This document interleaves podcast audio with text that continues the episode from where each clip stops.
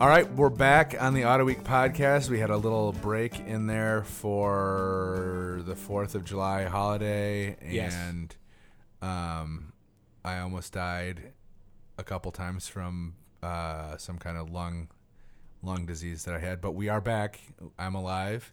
Um, Yay! well, don't don't act too happy about that. But uh, yeah, we're back. We're here uh, to talk a little bit about a race that happened. Oh, I don't know what six eight months ago, Le Mans. Uh, well, it's happened. It happened many months ago, and many months before that, and before that, many yeah, many times. years ago, But it just Um, just a few weeks old. just a few weeks old. We're also going to talk a little bit about, uh, in a kind of a new series for the podcast, a film uh, uh, that came out, I think, a year ago, and it's now hitting streaming services and um, airline uh, back of the seat entertainment things, which is where I saw it. Um, an interesting, I think, important addition to the automotive uh, cinema canon, uh, monster trucks. Um, but first, we're going to talk a little bit, like I said, about that famous race that we all know and love, Le Mans, uh, the the Frenchest race of them all. Well, I think that there's a couple things to mention uh, before we jump right in. I Oh, yeah, wait. The the July 10th issue of Auto Week is out. Oh, yeah. yeah, we put an issue out, um, and in the issue, Hey, Lamar's on the cover. Lamar is on the cover. Sweet. Really nice, moody shot uh, that I did not take, but I, I picked out of a pile. Um, beautiful shot of the sun setting at Lamar. A lot of skill in that picking. Of, Yeah, no, good- it's the good hardest photo. thing I do. It's the hardest part of my job. Um, but in that issue, we have a really great review of the Ford GT uh, road car Long awaited. which you may have heard of. Um, we've got a really, uh, and that's obviously Mark Vaughn. That's our our, our number one shooter, Mark Vaughn, um, out there driving the GT. Uh, he actually really loved the car. He said it was good. Um, so no surprise there, but definitely worth checking that one out. Um, we have a really, really uh, cool historic uh, motorsport story on Richard Petty's 1967 season, uh, uh, written by Mike Embry. well, we remember, we remember uh, 1967 well, don't we? Uh, Yeah. No, R- Richard Petty that year. if I You may were s- alive. Oh, uh, y- yes, I was. I was alive. Yeah. I'm proud to say. Uh, Petty in 1967, 10 straight wins, 27 victories for the season uh, Wow. in a 47 race season. And wasn't he in a like a two year old car? Uh, it was a year old car. He, he they had a new car, it's a '67 uh, Plymouth for that season. After about four races, uh, Petty said this is a pile of garbage, and they broke out the old car from the year before, and it went on a tear that uh, you know will never be replicated in NASCAR. That's awesome. Uh, and then Robin Warner, who I think is new at Auto Week, uh, was out in the desert in Mexico. Is that right? That is correct. Yeah. Uh, tell us about that a little bit. Yeah, so I, I, I wrote a story on it. It's on AutoWeek.com right now. Uh, I spent a couple days with Rob McCachran. He is the winningest uh, off road racer in history, and he's won everything multiple times. He's won five, Baja 500 and Baja 1000 five times each, and he's just a consummate professional. And uh, Has I he got won a, a Grammy. what's that? Has he ever won a Grammy? I think he's won three Grammys and a Tony. Wow. He has not won an Academy Award yet. Not yet. Uh, still working on that. But he um, he was doing pre-running for the 2017 Baja 500 course, and uh, left the passenger seat open for me to get in. Wow. And uh, so I just spent time in a racing discipline I've never experienced before, and it was re- I was blown away by it, and at the exact same time, had zero interest in ever doing it myself. Really? it was it was a real it was a real fascinating thing. I respect it, um, and I think the talent is immense that those guys have, but. That is that is the first form of racing that I've done that I didn't feel like oh I should try that. So Huh.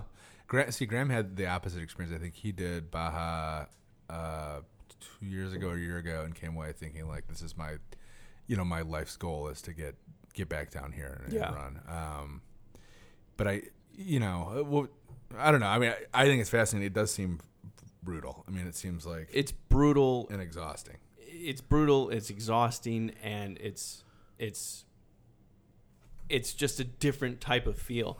Um, y- the different sensations you're getting in a car, you're a lot more concerned about wheel travel than you are about lateral grip Yeah. and uh, but it, you know it's it's so easy to kind of wrap your head around stereotypes of what it is to be in the desert what it is to be in mexico and those type of things and it was such a fascinating perspective to look at just a whole different type of racing series and a whole different much vaster more varied landscape than i think anyone consciously realizes you know Yeah. we went from sea level to a mile above it we were we were in dirt and gravel and stone and sand and rocky terrain we went up like a mountain effectively Yeah.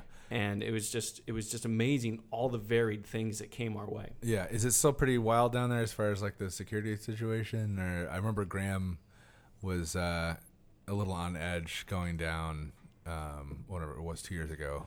right well we were you know About it's pretty remote, right? Yeah, I mean, Yeah. we we passed through Tijuana. Didn't really want to stay there, Why not? but it, it looked pretty rough. But uh, you know, where we were stationed to start was Ensenada, uh huh. and where we were driving to were San towards was San Felipe, and there was never any any concern of any sort. Really, it felt lax and uh, and also what's amazing to me was the celebrity status that these off-road racers get in Mexico. I mean, he was he was just kind of like getting in uh, getting in the way of cops, and they were like, "Oh, hey, yeah, off-road." I mean, it was it was just uh, everyone loved it, Hmm. so it was really cool to see. Did you get a machete? No, Graham got a machete when he went. no, They gave him a machete. I got a pair of socks, Nice. That's cool. That's yeah, pretty much and a just- T-shirt. That's yeah, I mean, Yeah. that's not Yeah. bad. It's not They're bad. good- It's good not socks. Nothing. Good It's not- socks. yeah, it's not Yeah. nothing. Um, cool. So that is on the website. The other two stories are in the latest print issue of Auto Week. Which, if you're not getting that, um, you should. I don't know what's wrong with you. It's cheap, and they mail it to your house. It's not like you have to go get it. Um, Yeah, delivery service. It's it's Yeah, a we- new feature. personally uh, deliver each issue um, to you. I don't know why you would not want that. Um, anyway, so go get that. Um, God, what the hell else was I going to talk about? There's something. Oh, Lamont. Okay, so, uh, and this feels again like like six months ago, but Lamont uh, uh, heavily featured in that July 10th issue. We did uh, Auto Week did our first ever Lamar viewing party at um, this bar that's kind of across the street from Auto Week's global headquarters uh, called Thomas McGee's Sporting House. Um, they show a lot of boxing stuff. They show all the um, soccer, uh, you know, the uh, the European soccer. I don't know anything about it. Um, and then they show all the Formula One races, no matter what time of day or night they are. Um, we tend to go over there and watch those in the morning when we can. And then um, they stayed open for almost all of Lamar this year. Um, from you know 8 a.m. I think I left there, uh, and Graham left there around two something. Uh, in pretty bad shape, I gotta say. Um, you know, I I think we had done a really nice job pacing ourselves. I had. I felt really good until about one, and the owner of the bar. Um, you know, started pushing shots on people, and Oh, things no. got extremely ugly really fast Sounds like sounds like the infield at Lamont itself. it, it was a disaster. I mean, it, luckily we had obviously a sober driver uh, to get us home to watch the end of the race at my place, but um, it was awesome. It was a really fun party. The only thing was I I was feeling a little sick beforehand, and I'd gone to the doctor. Um, you know, and said, "Hey, I'm planning on being up this weekend for at least 24 hours. Um, am I gonna get What can you give me? am I going to get more sick? And she was like, no, no, no, you're fine.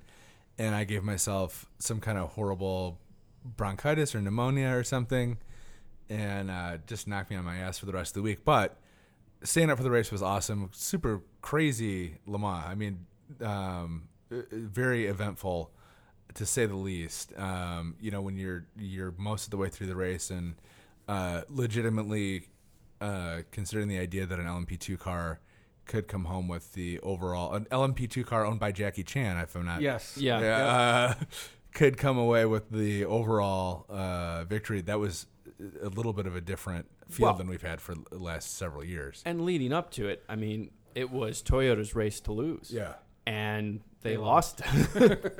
They uh two years They- in a row. yeah, they had three entries. They they Ooh, they, they were had pole fastest position. ever. Yeah. Uh, well, not only had pole position, but set a track record with the chicanes. Right, So like exactly their right. car is faster than you know the old cars that ran without a chicane. Um, this car is faster. Uh, Right, and we're talking about the, the three mile long Mulsanne Straight. Right, they right. Have three chicanes that they set up, or at least two, that to to kill the straightaway speeds. Yep. And that obviously added a ch- huge chunk of time to the lap, and uh, so the record from pre chicane hadn't been beaten until for this thirty year. years or something like yeah. that. Yeah. Well, and the winning car from Porsche. I mean, you talk about a crazy race. It was in the pits almost an hour, I guess they Yeah. said for the entire race. Uh, you know, with, with assorted uh, ailments, and yet it still won this thing pretty, you know, very easily by uh, nine laps, I guess, over the closest Toyota that was Yeah, well, I think out there. all three Toyotas pretty much knocked themselves Yeah. out of contention Yeah. in the first eight hours. Yeah. Yep. and uh, yeah, it, it- so it was incredible. So it became it was a little bit anticlimatical in the sense that Anticlimactic. that's Yeah, what I that- meant to that's- say. that's the Yeah, key word. that word. Um, that there were only two uh, LMP1 cars really fighting, and, and effectively it was Toyota and Porsche. Yeah. And when Toyota put themselves out, Yeah. it was basically Can the Porsche, or an LMP2. Yeah, the uh, it- the real. I mean, I think the the better race to watch was uh, the Corvette and the Aston and the Ford GT. I think, um, you know, last year we saw what I would call a controversial balance of performance application uh, that that resulted in Ford's dominance. This year, um, you know, we had some very close racing um, between the Chevy and the Aston. Um, but it was cool.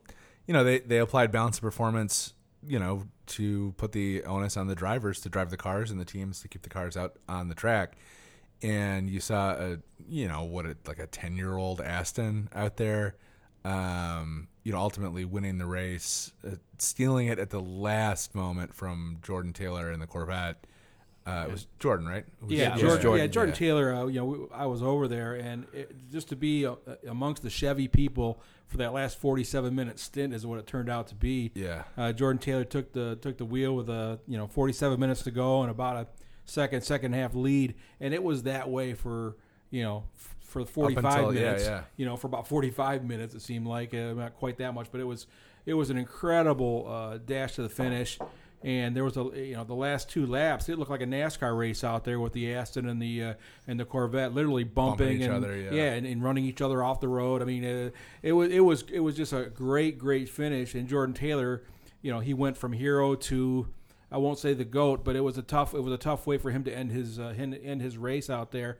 And uh, you know, it was just i- i if you were watching the if you were watching the GT Pro class for, for the entire uh, 24 hours, I mean, what a chess match it was you, you you would go to the different camps. I was I went with, to, to Ford. I went to uh, Porsche. I'm sorry. I went to uh, uh, Corvette, and I went back and forth with these guys and saying, "Well, what do you think? What do you think?" Because every time you look at the board, I mean, your car could be in seventh, it could be in second. I mean, it was just they, everybody was out of sequence with with pits, and you didn't know how it was going to you know work itself out.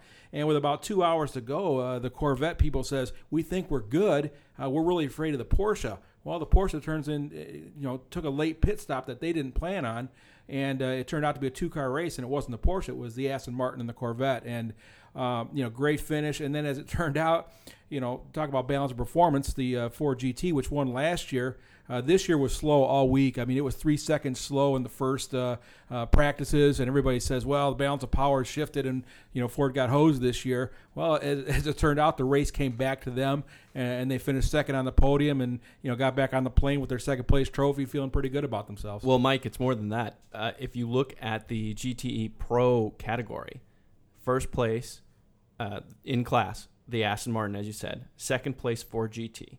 Third place, Chevy Corvette. Fourth place, Porsche. Fifth place, Ferrari. Five top five, five different makes. Yeah, so Yeah. no, you know, what, uh, Jim Campbell from uh, from Corvette Racing, you know, the, the boss over there, he says, you know, when it comes to balanced performance, the only only one team at the end of the day is going to say it was a good deal because everybody else uh, is Yeah. going to say they didn't. I, I it's going to be hard to say that this year. You had you know you had four or five teams out there competitive. competitive Yeah. legitimately at one time during the week, whether it be uh, in practice or in qualifying, you know, that had the upper hand and looked like they were the strongest team. Again, I think Ford was the only team that really wasn't on the top of any leaderboard uh, for through most of that weekend. But again, they, they were consistent. They kept plugging and, and finished second. So, it, it, was- I mean, it was just a, a fabulous race for the GT class. Did you see Campbell after the race? uh, yes, I did. He was pretty fired up. Yeah, he was he was fired up. Uh, I actually hung out with uh, I went with uh, to Raj Nair over at uh, Ford, who Raj uh, headed the uh, Ford GT program from the start, you know, last year, and uh, I was curious what he would have thought because he, he was he was he was very very politically correct talking about the balance of performance and the fact that they were a little bit slow all week and even during the race. Um, but it was it was a mixed bag. I mean, you had uh, a lot of guys walking away from that thing, you know, just uh, shaking their head days, because it was a yeah. great race. I yeah, I, I watched Campbell afterwards, and uh, they interviewed, and he was very. I love seeing the passion and Oh. and and also like, you know, I personally get tight. You know, these guys are unhappy. You know, you know they didn't they didn't want to show up there uh, and lose the the lead in the last two laps and finish third. And he was honest about it, and he was pissed off, and you could tell. Like, you know, I would take take that. You know, bad sportsmanship, whatever. I would take that any day of the week over the canned. You know, well, we all came out and uh, the car was good, and we we raced hard, and you know the luck wasn't with us this weekend. It, it was great to see some passion and some fire from him, and you know, it- to me, I look at that and say, you know, he cares about motorsports. Chevy cares about motorsports. Oh, no doubt. Uh, obviously, they do with everything that they invest in it, but uh, you know, it's good to see that it means something to these guys personally. Well, boy, it, it had to be tough though. I mean, you're leading about, like I said, I would seem like about 45 of those last 47 minutes, and then you finish third. Uh, I Yeah. mean, w- that had to be just an incredible, you know, Heartbreak. heartbreak, punch in the gut, whatever. Uh, and to finish third, you know, even behind their rival now at Ford uh, in in the last lap when Ford kind of passed them while they limped home. Uh, you know, the Corvette had a, you know, literally was wor- came across the line with three tires. Yeah. Well, and Uh, I think that's worth mentioning. Uh, The reason why the Corvette finished third was Yes. it had a Yeah, tire issue. tire- It yeah. had a tire. Well, it had also ran off the course twice. Yeah. in the, in the, Well, in, yeah. in the second to May have- last lap. I may mean, have I'm been a sure reason for yeah, it that. may have Why it had the tire issue is, is, Yeah. uh, Right. part of that, but It was it- not unexpected. yeah, but it, it, it correct me if I it blew a no, tire. It did blow a Did tire. blow a tire, yeah. a- And again, but it had two offs The before sidewall. that. And and again, you're talking 47 minutes of hard racing. There's no preserving tires out there uh, after for that 23 last hours stint. of Yeah. pretty hard racing. Yeah. you know, I, I mean, think- it was just Right, but that pretty last, incredible. but that last stint, there's no saving your tires, and uh, you know you go to a NASCAR race, they're not going you know 47 minutes hard like that without Yeah. tire changes. So uh, the fact that the tires lasted as long as they did was pretty impressive. I, I wonder too, you know, and the, the thing with, with the Corvette this year for me is it, e, that car's a fan favorite. The big V8 uh, sounds like nothing else on Oh. track. Uh, you know, in the crowds, crowds love hearing those Corvettes go around, and I wonder um, how much longer we're going to have this traditional front engine, you know, front mid engine uh, Corvette with the V8 uh, running around. I mean, I think I think Corvette is is going to be V8 regardless, probably for for the rest of my lifetime, hopefully. Yeah. Um, but the you know the mid-engine thing is on the horizon um, and you wonder how much longer we have with this car and i, I think you know I, you know one of my favorite all-time favorite gt uh, le mans cars uh, that c7r just looks awesome sounds awesome Oh, um, and and I- performs incredibly well. Yeah. too. It, it it talks the talk and walks the walk. yeah so it- it'll be it'll be interesting to see how like i said how much longer we have with that car and and i know you know if, if you're sitting in that pit uh in that chevy pit you are chomping at the bit to get that new car out um but i'll be kind of sad to see this one go Well, the, the Corvette, like you mentioned, uh, the, the both American cars over there now, they had in the Ford uh, are uh, are, are rock stars at, at Le Mans. They have the parade, you know, the day before the race, and uh, was at the parade this year, and it was it was really neat to see the parade. In that there were a lot of classic Corvettes in there this year. It wasn't Yeah. just the you know the C7R. It was they had a lot of the classics out there that people were flocking to see, and and you know you can just feel a buzz when that car comes around the corner at the parade and or any of the Corvettes. And they've got you know just like they do at the road races here in the states, they do have the you know the Corvette corral where all the you know fans and whatever who own the Corvettes want to park together and hang out together, and that is getting larger and larger every year. I mean, I talked to Jim uh, Campbell about that, and he just that's what the, there, there's a lot of Chevy pride going on when they walk over you know to the corral now and see all these cars and all these cars uh, you know coming to Lamar, all the Corvettes. It's it's it's really cool, and it's something that I'm sure they're um, you know very proud of over there. So, Mike, I mean, what was that like? I mean, you were there. You were on the grounds. I mean, what the what's the atmosphere? This is like? your was your second time. This there? was my second time. Yeah. Uh, I went in uh, 2015, uh, and I went this year. Uh, I mean, the, the first year I went, uh, you know, I was deer in the headlights for most of it, and of course, I was I made a lot of rookie mistakes. Uh, I tried to stay up 24 hours straight, and uh, you know, turned out to be uh, nap time. You know, about three in the morning or whatever, and I did miss uh, about three hours, but I was a basket case for most of the day after that.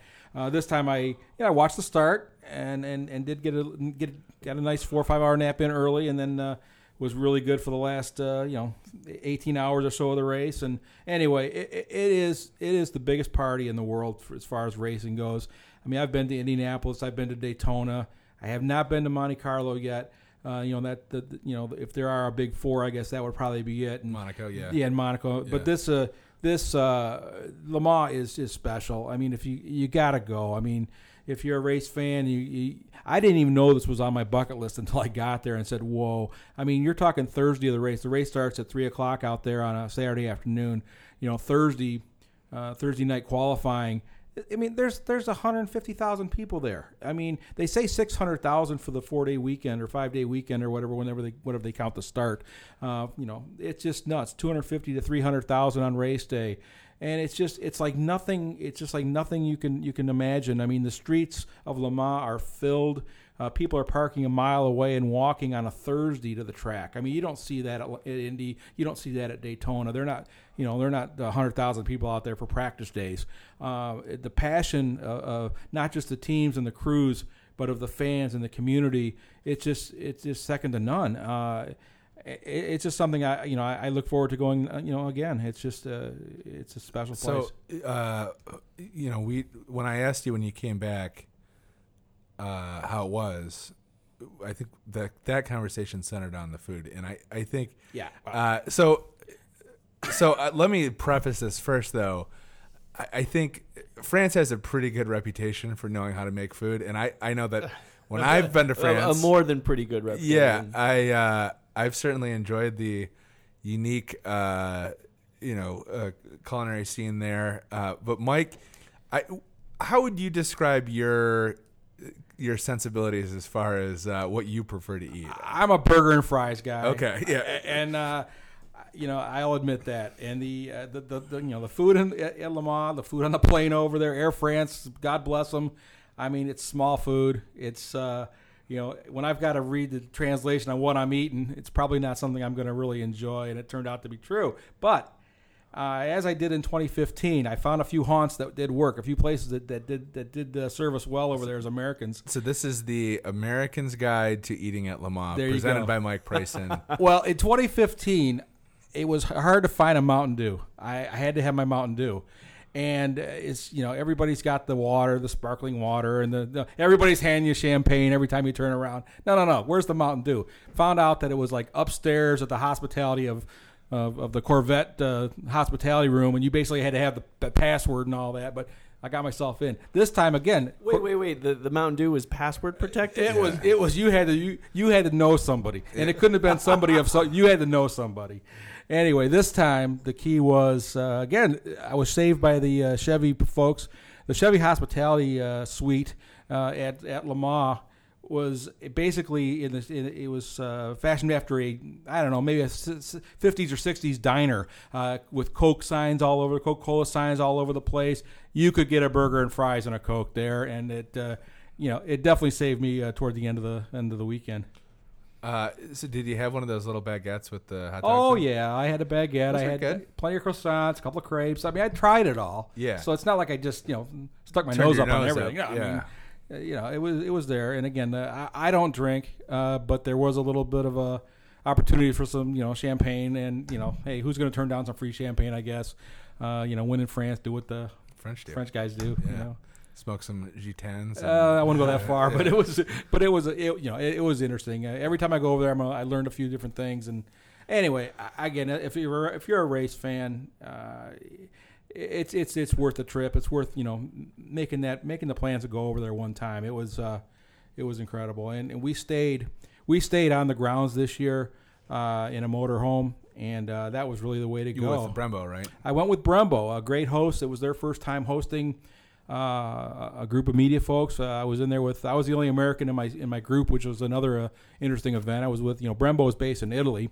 They have offices here in the U.S. Uh, here in the in Metro Detroit area and, and, and elsewhere, but uh, you know I was I was with a bunch of Italian folks and uh, uh, the hospitality was incredible and we were fed uh, pasta just about every meal over there for you know that they hosted which was which was really good too. They brought their own chef, which was again that's a plus. Any uh, anybody setting setting up a media trip, uh, make sure you got a good chef that helps. Yeah. well, and again, I mean, if you're talking about food areas, Italy's up there. Yeah, Italy, were- Italy, ro- Italy rocked. I mean, eh, if somebody's going to hand me a you know piece of food the size of one of my fingers, or if I go to the Brembo spot there, they gave me a big bowl of pasta.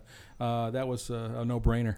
So you know who else had an amazing experience at Le Mans, and in a lot of ways, first time was amazed at how much busier he, how busy he was, busier than he thought he'd be, and all that kind of stuff. Uh, Pitbull. Tony Kanan, Tony Kanan, yes. yeah, Oh. he was there, and I talked to him about it. Was Pitbull there? Possibly, Oh, Mr. International? Mr. Worldwide. Mr. Worldwide, that's right. Thank you, Wesley. Uh, so Tony Kanan, that was a, a really good segue, Robin. Um, Nice. You talked to TK prior to the race, yeah, in Detroit, and then you talked to him again after the race. Is yeah. that In correct? fact, it was uh, podcast four. episode four. If you guys are Uh, yeah.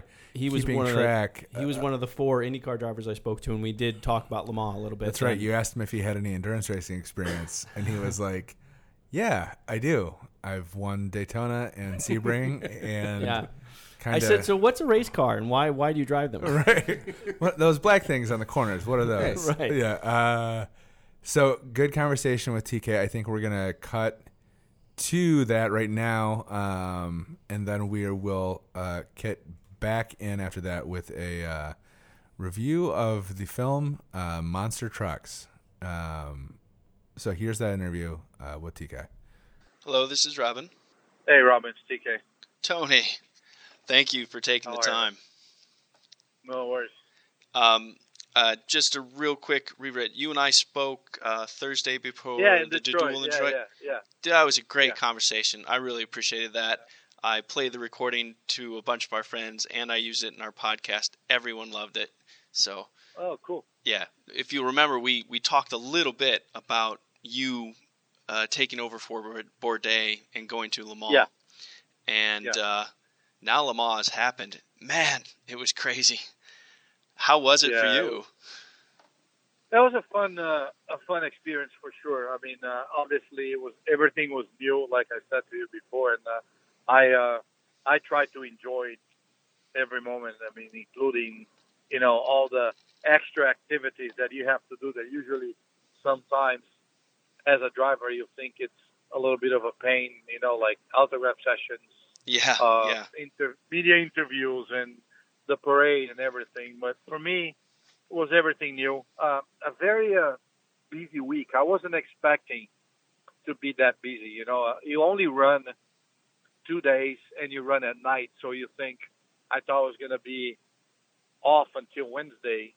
And, and it wasn't the case. No, as soon as I got there, I had to go to the the ACO simulator, and then after that, I had to do a seat uh, because I didn't have a seat at the time, and it was such a last minute call. So I ended up being busy all day long, uh, every day. So for me, that definitely, uh, you know, uh, it was a surprise. But uh, I think the adrenaline was was up all the way. I was just so happy to be there that uh, you know I didn't feel anything until the Monday after, which I really had to recover for uh, to come here to Road America. So uh, sure, sure. for me, it was it was an awesome experience. The race itself, uh, what a wonderful you know place to be. What a race! I mean, a big race.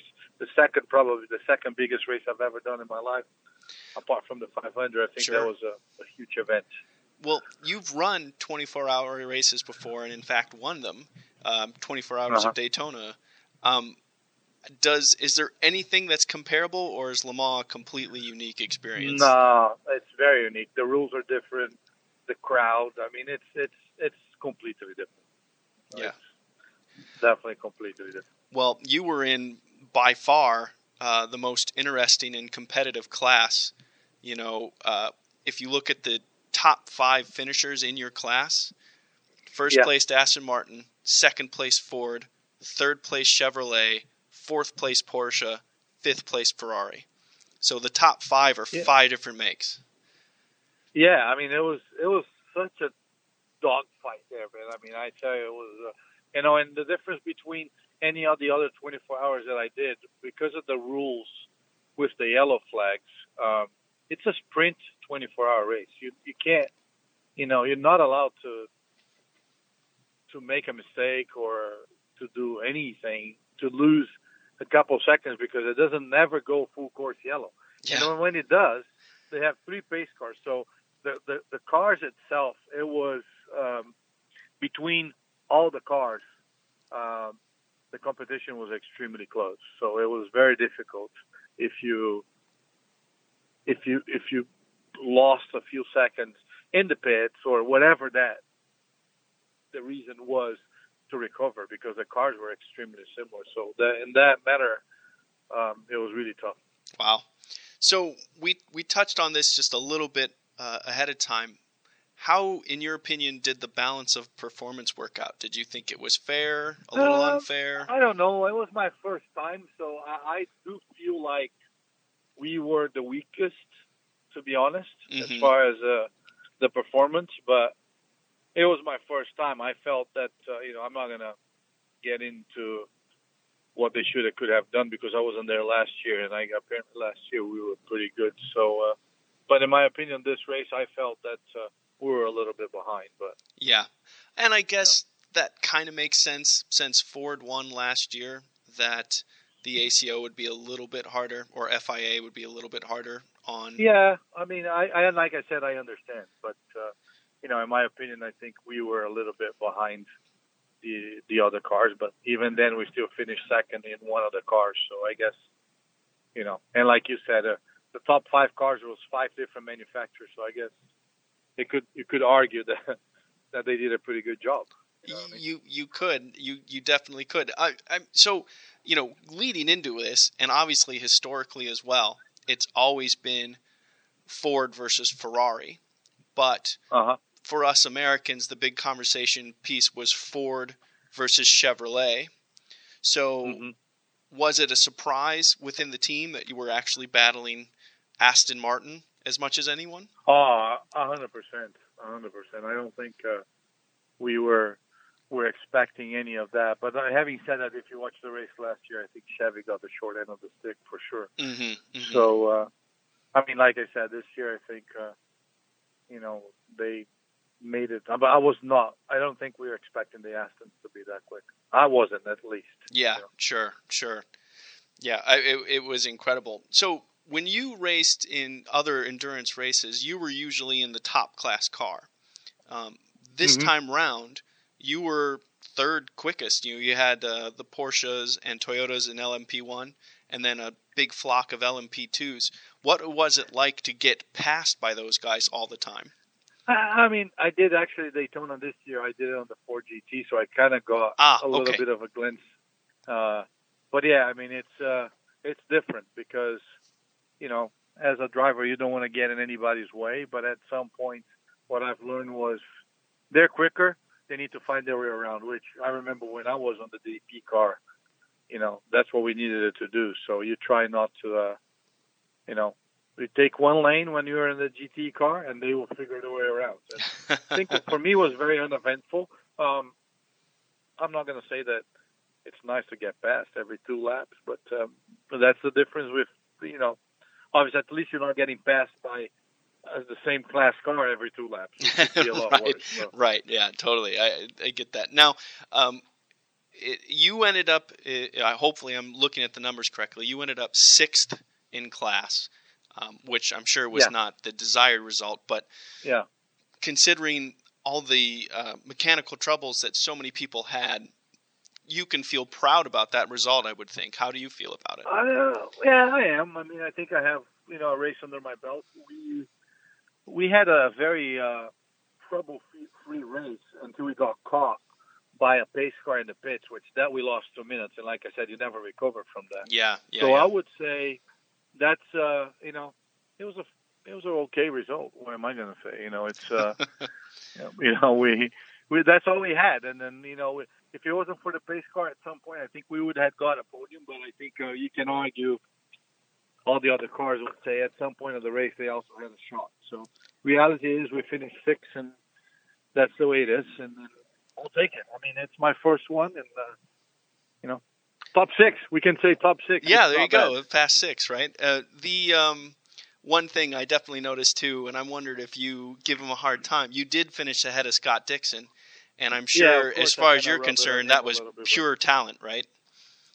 Yeah, of course. I mean, I mean, obviously, I uh, I did rubber on him a little, but it's not. You know, he was like, we're laughing because we know better than that. We're we're we're used to we're used to win races. So finish six and seven and brag about it. I don't think it's my power of bragging wasn't that much. Yeah, You know? I, I understand completely. Yeah, I just I, I thought I thought that that must have been comforting that you had. obviously, a Scott- teammate. Scott's a good friend, and Yeah. then he take he can take a joke, so he knows I was joking. But you know, at the end, it's it was just uh, you know we both had uh, kind of a in a way an, a, bad- a bad result. But yeah, uh, sure. you know, we, it is what it is. We knew the the risks and uh, and what was going to happen. So So what what about your your actual teammates? You know, Joey Hand, Derek Mueller. I know Joey Hand has a fair amount of open wheel experience, uh, Toyota Atlantics. Um, but uh, you know, uh, were they good teammates? Did you get along well? How was that process? Oh, 100 percent, man. Those guys, I mean, they're they're really good guys, right? I mean, they're the champions. Um, I mean, I I couldn't ask for better teammates. Uh, they they welcomed me really well. They they try to like help me as much as as they could, and they support me as much. And then I was doing the same thing, trying not to let them down. You know sure, and sure. uh, and then I would say it was it was awesome. I mean they they're obviously plenty fast, and it was up to me to keep up with them anyway. So uh, I'm uh, I'm pretty thankful. I mean we had a we had a great time, and uh, they were very you know complimentary about what I've done, and I I hope you know I I, I did my job to help them out, but uh, you know it was a it was a great experience. Excuse me. It was a great experience with them. Rob. yeah. Oh, I, I imagine. Do you do you want to run Le Mans again now that you've experienced it? as many times as they invite me, a hundred percent. Yeah. I uh, that's something that now it's uh, they they put it in in my head, so now I want to do it all the time. yeah. Well, um, just before Le Mans, you had a second place finish at Texas, which was also a crazy race, as it turned out to be. And um, now you're about to run what you and I discussed as one of your favorite tracks um, at Road America. Um, how does it feel to get back in the IndyCar?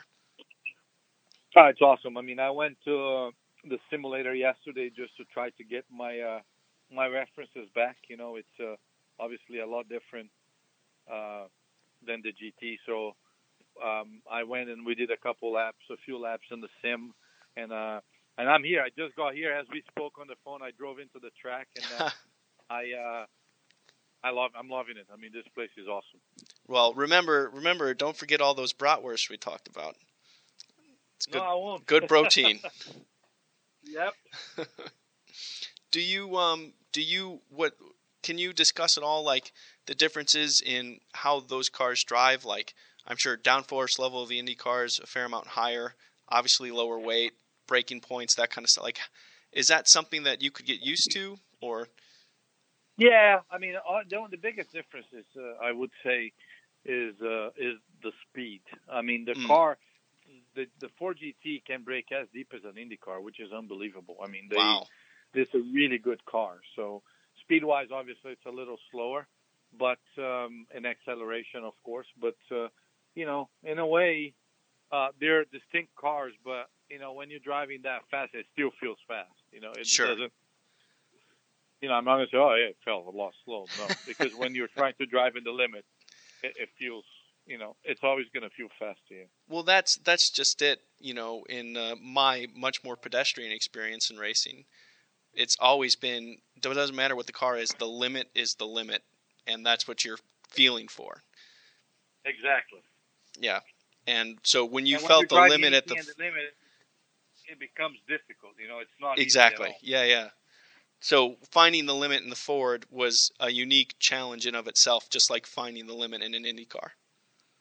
Oh, for sure. I mean, it's uh, you know, every, getting to know the car, getting to know what the car likes and doesn't like. You know, all those things are not easy. You know. Yeah, of course, of course. Well, um, I really appreciate you taking the time talking to me. Um, No worries, my friend. I wish you the best of luck uh, at Road America, and you are absolutely 100% welcome to get in touch with us anytime. It's always a huge pleasure Thanks, to talk buddy. to you.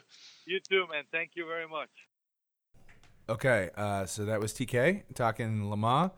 Uh, I think he finished sixth in class, twenty second overall. Is that right? Yeah, sixth in class, 22nd overall, and uh, one position better than his teammate Scott Dixon, which was fun to That's- uh, mention to him, and he, we enjoyed that. Yeah, good, good. And Scott Dixon recovered. Is he one hundred percent?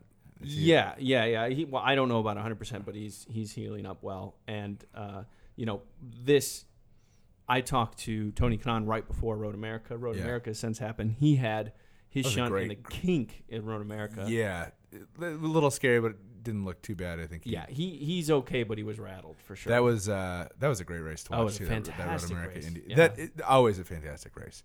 Um, anyway, so the real reason you're here, obviously, the reason you you subscribe and are loyal to Auto Week is for our cultural criticism. Um, and I think as a part of that, uh, I, have we talked about movies before? Have we talked about a car movie? I think we talked about Fast and Furious. Oh, on we talked about episode Fast and Furious, two. yeah. I think we talk Um, about Fast and Furious every time Jake's around. Yeah. we should. Yeah. Yeah, and It's that's great. that's good. Yep.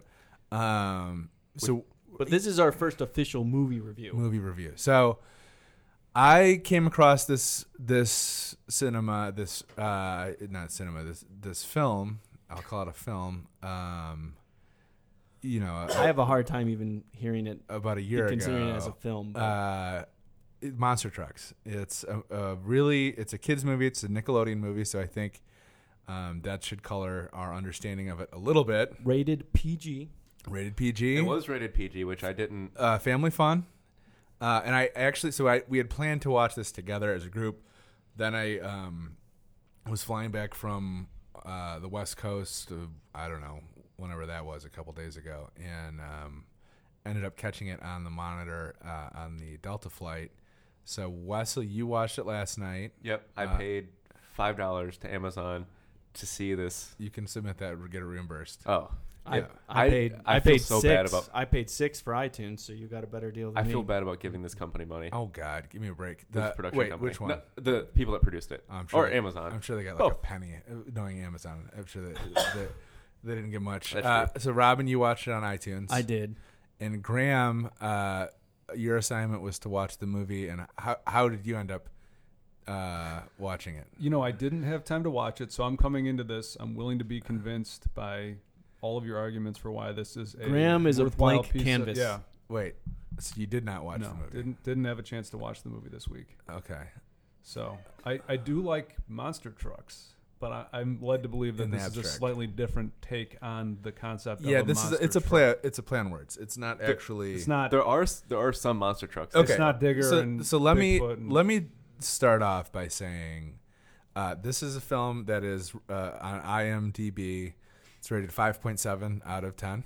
Uh, it's certified at 32% fresh on Rotten Tomatoes. I think that's rotten at thirty two percent. Yeah, right. Okay, you're right. Uh, but uh, the little red red uh, red box thing, five out of five. What? Yep. Are you kidding me? And Google users, eighty percent liked this movie. Oh no. So you have to put it in context of who the Yeah. audience is. I think so I think okay, a, a note. Uh, first thing that surprised me watching this movie, and we'll get into the an ex- excruciating, uh, excruciating look at the plot in a minute. Uh, Lucas Till, who you probably don't know, who's a young actor. I don't know him. Yeah. Um, I think he plays MacGyver on the MacGyver reboot. I think that's his thing. Wait, is it, has that come out yet? I don't know. Okay, cool. Uh, Jane Levy, uh, promising young actress. Promising. Yeah, Uh, she was good. she was she was good, Yeah, I liked her. very good. Uh, all right. uh, a I'm, guy, I'm, I'm seeing differences of opinion form. uh, Rob Lowy. Rob Lowe. Rob Oh, yeah, Lowe. Rob. Yeah, the Brat Pack. I love him. Yeah. Wait, is that Rob Lowe from? That was- Yeah. yeah. from Tommy Boy, from God, he, everything. look- yeah. he looks Yeah. like hell. yeah, He aged. Rob Lowe. Rob Lowe of the Brat Pack. Rob Lowe of He's Wayne's gotta be, World. what, Rob Lowe of 70? those commercials. Rob for Lowe of those The- the- commercials. what, Yeah. what were those commercials? Direct TV or something. Oh, is it- Rob okay. Lowe. He's got to be eighty years old. Rob Lowe played the young number two in, um, you know, Mystery Man, uh, the, you know, whatever, uh, Austin Powers. Yeah, he Man looks of like- Did he Mystery. really? He, Oh, that's yeah, right, he, he was did, the he young did, number yeah. two. he looks like deep hell. cut. So Well, also don't forget uh, Tom Lennon. Yeah, Tom Lennon. that was a big. I was hit getting for to that. me. Oh, That Okay. was yeah. So the opening scene is an of an aged, decrepit Rob Lowe and uh, Lieutenant Dangle. and uh, Dangle, who has Wearing not, pants, not, aged, not in shorts. has not aged a day. Uh, he looks younger. he looks younger. He looks like like the fresh faced uh, improv comic that we saw on the state yeah, and, uh, uh, in uh, Reno 911. Uh, Co-creator Viva, of Reno Viva 911. Variety. Variety, hell yeah. Uh, a, a hilarious. Uh, if you ever have a chance to go revisit Comedy Central's Viva Variety with Thomas Lennon. Do you see what you missed, Graham? Do you, do you understand? Boy, now? yeah. Oh, I mean, he- really, he actually was a good part of the movie. and one of my favorite comic comic actors, I think. yeah, one of the totally best, underrated. one of the best sketch Yeah. comic, comic actors. yeah. Um, Barry Pepper, huh? I don't. No, Barry Pepper. Uh, he was in the Twenty Fifth Hour. He's been in a bunch of you know, kind of a character actor. Um, always turns in a fantastic performance. Plays uh, the stepdad cop Oh, okay, in this yeah. movie. Who's Um, driving uh, a? And let's not. I mean, there's another big one, Lethal Weapon experience. Danny Glover. Yeah. Danny Glover. Danny Hell yeah, I Glover was- is I in was- this movie. as as a junkyard Amy owner. Ryan. Uh, whole As a as a handicapped, Handicapped wheelchair-ridden owner. junkyard owner. Maybe I did like this movie. fantastic performance. Amy Ryan, uh, Holt McCallany, who you will that is not a name you would recognize. You recognize this guy's face. He's been in everything. He plays uh, kind of uh, a psycho, A generic evil guy. uh, Right? evil security guard. Yeah. Um, but really, a, a cast that I, I thought was somewhat surprising. and don't forget the uh, the unwritten character, Dodge trucks. Oh yeah. Uh, so this Product movie, placement. this movie exists in a world where everything is made by FCA. Uh, this is like it was a little bit like living in Detroit, where you get this idea like, well, they only sell American cars in America because that's what everybody drives. The movie was set in North Dakota. Which Okay, well, ag- that's- again, With a high school set right next to a Dodge truck dealership. It's either Yeah. a Ram The- or a Challenger. the Ram product placement in this movie w- was Very heavy-handed. absurd. It was it was complete. I Which- would say. I mean, because the They mentioned because Jeep. the sheriff. Well, the sheriff was in a was it a Cherokee, Cherokee, or a Compass? yeah. Yeah, A okay, it Camel was in a Cherokee or Cherokee. whatever. And uh, I yeah. gotta say though, whoever whoever sells these movie deals at the uh, car companies, or whoever who sells them, at, sorry, from the studios to the car companies, I need to hire that guy to sell ads uh, in in Auto Week because we would make so much money. well, it, and I, this I don't know what a product placement deal on a movie like Monster Truck costs, but I guarantee you, it's bigger than a, a year's worth of ads in Auto Week, and uh, and I, you know, I think I don't know what the audience looks like. I don't want to talk too much about advertising, but I will say, uh, if you're out there, a guy who sold a monster truck sponsorship to Ram, if you're listening to this, call me. I can offer you very little, uh, and you get to live in Detroit, which is fantastic. But come work for Auto Week, please. which is right next to the Eastern Market, which is awesome. Right next Come to on, Thomas let's McGee's. start. Let's start promoting Lamar this Party, thing. Yeah. Let's do this. Uh, no, it's it's living in Detroit's great. You're gonna love it. Um, way cheaper than LA. A lot of lot of Fiats in this in this I movie. Oh, no, it didn't was- see a single Fiat. Yeah, no, it No, was. this was pure Americana. Yep. Um, it was Dodge brand and uh, Jeep. and they they crushed and destroyed a lot of Dodges. Not non Dodges. They crushed a Corvette in one of the. Oh, yeah. a, a- a C4 Vet in one of the scenes. They Yep. crushed uh, a. So this movie uh, begins. Uh, w- you see the main character. Whose Well, name wait, is- are we are we gonna give up? What if what if our listeners Spoiler- want to watch well, this? first movie? spoiler Are alert. there spoiler alerts? I Should we haven't just seen go the ahead movie. and I don't want it spoiled, but I do want to know what the premise uh, is. Okay, here. so it's, it's not in- about trucks. Lucas Tell, uh, who plays Trip in this movie. Um, great teen movie name, Trip. It- uh, I'm assuming it's spelled with two P's. yep. Uh, so you see this? Yeah, it is. Okay. You see this guy Trip um, riding the bus, and he looks out the window, and the Looks forlorn too. the local rich kid is ripping through a field in a, a super highly customized, uh, very Dodge. crazy, uh, crazy Ram. paint job Ripped ram. straight out of the 90s. yeah, and lifted with his cute blonde girlfriend or whatever, Who hates him? who hates the boyfriend. Yeah. Um, Loves his truck though. and later, later plays a, a very pivotal role. A- i- absolutely. in the film. Uh, and and you see Trip kind of looking bummed out. Um, and then some other stuff happens, and then you, it cuts to, and I may have the rev- the order of this reversed. I was, you know, on the Delta flights now, uh, they give you free drinks in the longer ones uh, if you Oh, have really? the status. Yeah. so um, some of this is a little hazy. No, I, just wa- joking. no, I, wa- I watched it stone cold sober, and Yeah. still some of it's a little hazy. Yeah, no, I, I actually, I, just to be to be clear, I was, uh, I was not not ham boned on the flight, uh, but again, some of this is a little hazy. So, uh, I think we cut to Thomas Lennon and decrepit, uh, basically the crypt keeper, uh, Rob Lowe Rob as Lowe. the crypt keeper, Stepping out of a brand new. Uh, Ram pickup. Ram Yeah, pickup, Tom yeah. Lennon was in the uh, Ram pickup. Uh, Rob Lowe enters scene Yeah. getting off a helicopter. Yeah, and you know what? That's I think that we did start here. So Yeah. uh, you see this, and this they both work for an oil company. Yep. Uh, Should be noted. A Jurassic Park esque control center. Uh, which was set up to be an oil drilling. yeah, it's an site. oil Yeah. oil oil derrick or oil or uh, uh, oil field in North Dakota, which really they should be fracking and not drilling. I think that's the thing there. But you know, yeah. uh, spoiler alert: there are a number of things in this movie that I would call not true to life. Uh, Especially the bus you mentioned earlier in North Ye- Dakota. I right. don't think they have those. there. No, certainly not. No, everybody drives a Ram. I Right. think it's disgusting. Yeah. yeah. Um, so anyway, they're sitting there. Thomas Lennon is the scientist for the oil company. Like the EPA shill guy. Which I have to, as as the uh, STEM member of the Oh, of the boy. other way, I have to take a moment and say I love that his title was scientist. Yeah. it wasn't it wasn't like oh I'm a chemist or I'm a physicist Uh, Geologist. or a geologist or whatever. It's like I'm a scientist. I look at science. Yeah, uh, incredible too. That uh, anyway, Hollywood. Um, but so uh, Thomas Lennon i- and Rob Lowe and uh, a, another scientist who's kind of operating the machine. This is a very uh, small part for her. Um, I forgot her name, but she's she's an actress who gets some work or who's been in some other stuff. Anyway, operating the drilling rig, and they discover this pocket of water between the drill and where the oil is. Yep. And she explains that water contains life sometimes. Sometimes. Yep. Um, so this is an underwater vein of uh, this Like an underwater lake, yeah. underwater lake, and they see something bioluminescing in there, and they said that's that's life. Guaranteed life. Yeah. Yep. So we can't drill through this. And Rob Lowe, uh, as again Rob Lowe, in I think he was in some makeup to look make him look older. He must have I, old, been. Yeah. He. I don't think Um, he looks that old in real life.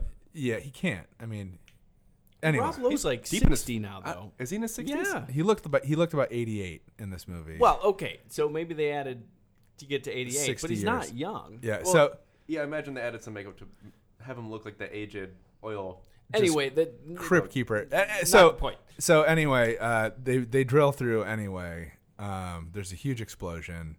And of water, not oil. water. and of an alien. Well, we don't know that it's an alien. Uh, That's never really explained. So That is true. These creatures kind of flop out uh, in a scene very reminiscent of the opening scene of Jurassic Park, uh, where you kind of get a look at um, uh, what- uh, being handed a 53. phone. Rob Rob Lowe's Lowe's fi- Jesus. Rob Lowe, 53. He looks young in his wiki picture. Anyway, That is continue. tough. Um, anyway, I, I think I'm, I'm going to actually hold you. I, I'm pretty. I would say more or less confirm these are not alien. These are these just are yeah creatures these are that are undiscovered, unknown of. and I think and I'll Yet get to to be that in known. a second. But Boy, I, you guys are you guys are losing me here. yeah, so yeah, sorry. Uh, I watched this opening sequence six times. so this these things flop out uh, and and kind of cause a little bit of havoc and then disappear. Um, and we cut back to the They high school. hide. Yeah, and um, and then what happens? Jesus. Okay, so well, then there's this, the, trucks the school involved. scene is set up, the high school setup, Right. and then you, you the characters So- are developed to understand that Trip- Lucas Till comes from a broken family Right. and all that kind of stuff. But Trip, here's why I was confused in the like the high school scene. Trip, the guy who was riding a bus and then a bicycle, who looks like uh, a loner guy, Yeah. is the popular kid. yeah, everybody likes him. Yeah, I don't- I'm so confused. I, Yeah. yeah, it doesn't make it. That doesn't make sense. And then one thing I did have kind of a problem with in this movie is the Jane Levy character. Mm-hmm. Uh, so there's a familiar movie trope where oh, it's so familiar. Uh, where it's so okay, the, there's a nerdy girl who's trying to stereotypical. get the attention of the guy. Um, and in most But she's movies, actually super cute, and she's just wearing glasses no, or I- something. no, right. So usually they put glasses and like a kind of a weird haircut on her to Yeah. make her look. They don't do anything in this one. She's, I mean, she's a very attractive young woman. yeah, she's just Uh, wearing a sweater. She, but she's like the only the only reason she doesn't get attention from males, and in this case, Trip, who is clearly her crush, is just because she's smart and organized, and like that's it. So like young Ew. women watching this Ew, wa- smart movie, I and don't, I don't know Organized, about that ew. necessarily. She key, she seems kind of like stuck up. She see because she thinks Trip's an idiot, well, Trip is an idiot. but he's really smart, as we find out later. in the Okay, movie. yeah, yeah. Because So- he's also like uh, seven, 16, 17, and like running a junkyard. But I don't even think for- she thought for dating Glover. She didn't think Trip was an idiot because So- she, she thought he was. An, she thought he was an idiot because So are there he trucks would in just this kept ignoring. he kept ignoring us. Like, oh, he's got a schedule. I, I sent really- an like- email. I did a. yeah, yeah. There are but, trucks. but that's the thing. So so anyway, the You're missing takeaway the point, Graham. the takeaway for this this for any young woman watching this movie is it's it's not even the fact that she's because she's very attractive. It's not, it's not even the fact that she's made to look unattractive or or whatever annoying or whatever. It's just that she's like got a good head on her shoulders and seems like a halfway competent. Like that's that's the bad thing about her that Yeah. keeps Trip from noticing Which, her. can we not a just- good lesson for the kids. Yeah, exactly. Let's No. point out in real life that's not the case. Can Yeah. we say that? Can I say that? Is that okay? That- I don't know. What? I think it's don't different know. for everybody. Uh, I, I think I think that if you have a head on your shoulders, that's a good thing. That's So- what I'm trying to get across. thank you. So Adam. to Graham's The point, trucks. there are trucks. okay, so There's a lot of Anyway, trucks. yada yada, high school drama. Uh, we get to the point where uh, Trip is alone in in a workshop. the uh, the junkyard workshop where he's trying to build his own off road pickup out of a what is this year Uh, like a 50 fifty something some Dodge, yeah. Dodge. the Uh, dream. so he's he's building his own pickup truck. Doesn't have a motor for it, but uh, The alien crushes that- that. it's not an alien. So it, It and- feels like an and- alien. And Excuse really, me. in the high school scene, uh, later, Trip uh, asks um, the uh, Le- Levy character How often Oh, are new species discovered? right, and exactly. so he believes he's discovered a new species. But we'll get to we'll get to that in a second. So uh, he's he's late at night working in the uh, the shop, and uh, the ram Yep. that was earlier crushed by this new species in the in the oil barrel. in the oil oil derrick scene uh, comes in with uh, the big Hemi motor, this 6.4 liter. 392. which is which is talked 392. about in detail. Yep. Uh, Look at this 6.4 liter Hemi. That's yeah, and so I think great. Danny Glover's like, you know, what's incredible about these motors is not just the power they make, but the, fuel efficiency. economy they deliver. and, uh, serviceability, yeah. reliability. and then and then uh, Tripp's character is like, and the incredibly low lease rates you can get on these cars right now. if you go to your Dodge dealer, and then like a little Dodge uh, website uh, banner flashes on the bottom, And then for a quick second, you see the demon logo. Yeah. like the the weird. but DLSL cat. seamlessly integrated into the movie. I think that you know, Yeah. Yeah. you, you It's would never perfect. know it's a No. Dodge ad. Um, But he he inks the motor out of it with so he yanks the motor out. He's with gonna. his boss's permission to get it for free. I Yeah. wish, honestly, Which- that- hell yeah. This is the first time I Danny wish, I Glover's wish a- this this was a video podcast so you could see the look on Graham's face right now. Graham looks mad. It's like, so is it about monster trucks or disappointed. not? Yeah. So so anyway, so he yanks this motor out. he puts on an engine stand He puts it on an engine stand for some reason. with no engine controller With- though. yeah And by the way, the engine looked 25 years old all of a sudden. yeah I mean, it wasn't a dirty. Yeah, yeah. It- I don't know. You're right. yeah. You're right. And so he gets Uh, another thing you should note too, if you are one of those people who is got an eye for detail as far as like mechanical stuff, uh, I think there's like a second where he's turning one of the accessory belts with like a extended uh, socket. Uh, this is not how you get an engine. It's not- yeah, because he because Danny Glover said, "Oh, you can fix anything," and that was later in the scene. He's like, "Yep, there's the Yep, accessory belt. Here I Yep, am fixing there it goes." things.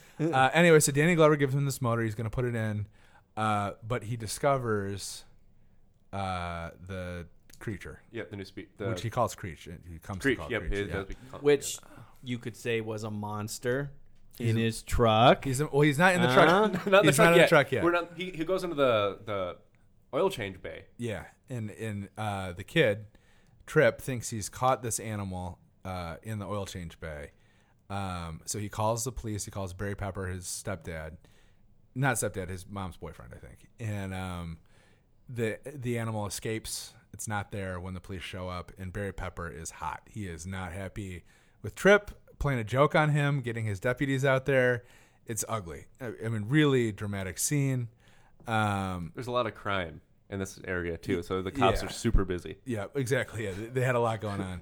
Um, Hey man, meth kills. yeah, yeah, this is true. Uh, so, uh, By the way, we've we've gotten like five minutes into the movie. Yeah, yeah, no, this is gonna be this is a two parter. This is a two parter, right? Yeah. So, um, so anyway, the animal escapes, uh, and this is again, I get a little fuzzy on the details here, but the animal escapes.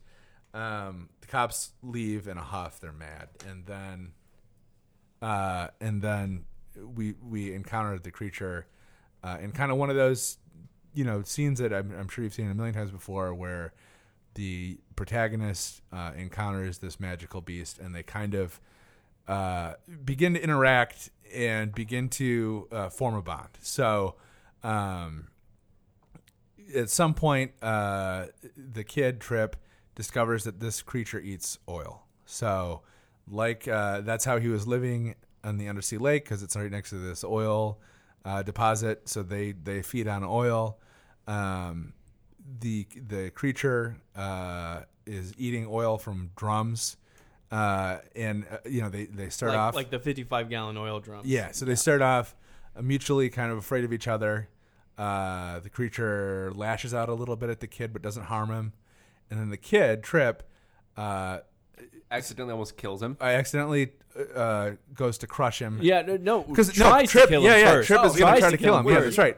I, I was And making then popcorn. I might have yeah, missed. Yeah, tries so to kill him Trip- first, but then decided, oh, this this creature's more Trip- benevolent than he thought. Trip tries to crush him in a car crusher. exactly. uh, by baiting him in there with oil drums. So he goes into the oil uh, into the car crusher to get the oil drums.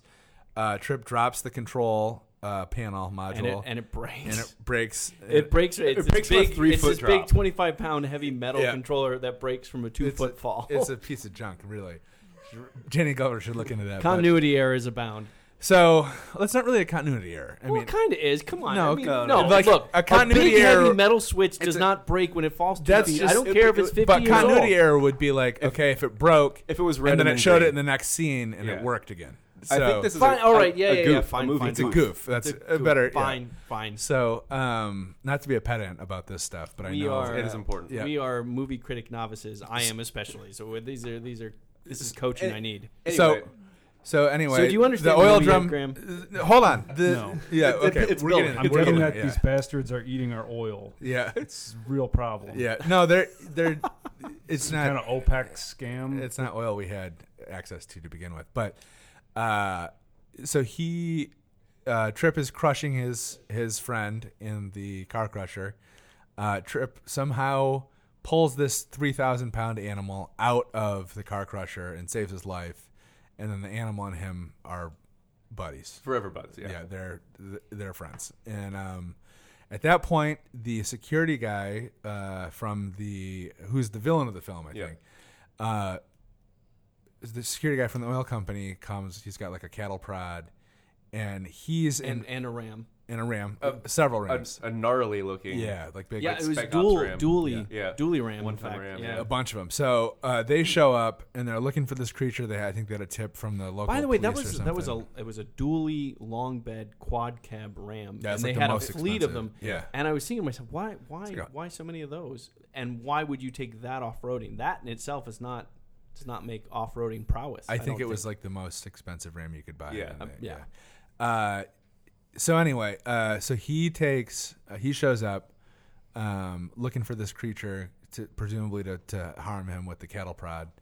Um, meanwhile, they already have two of these other creatures. The other two that came up from the oil are in jail, are in like some kind of container. They're like water. Monster- they put him in monster jail. yeah, they're in monster. No, they're, they're literally in these like you know I don't know If, like it's- if big you go to like a work site and it's like the big water. yeah the like water. a fifty thousand gallon water, Oh, They tank had like kind a of monster thing. jail set Yeah. up. They're in monster jail. Yeah.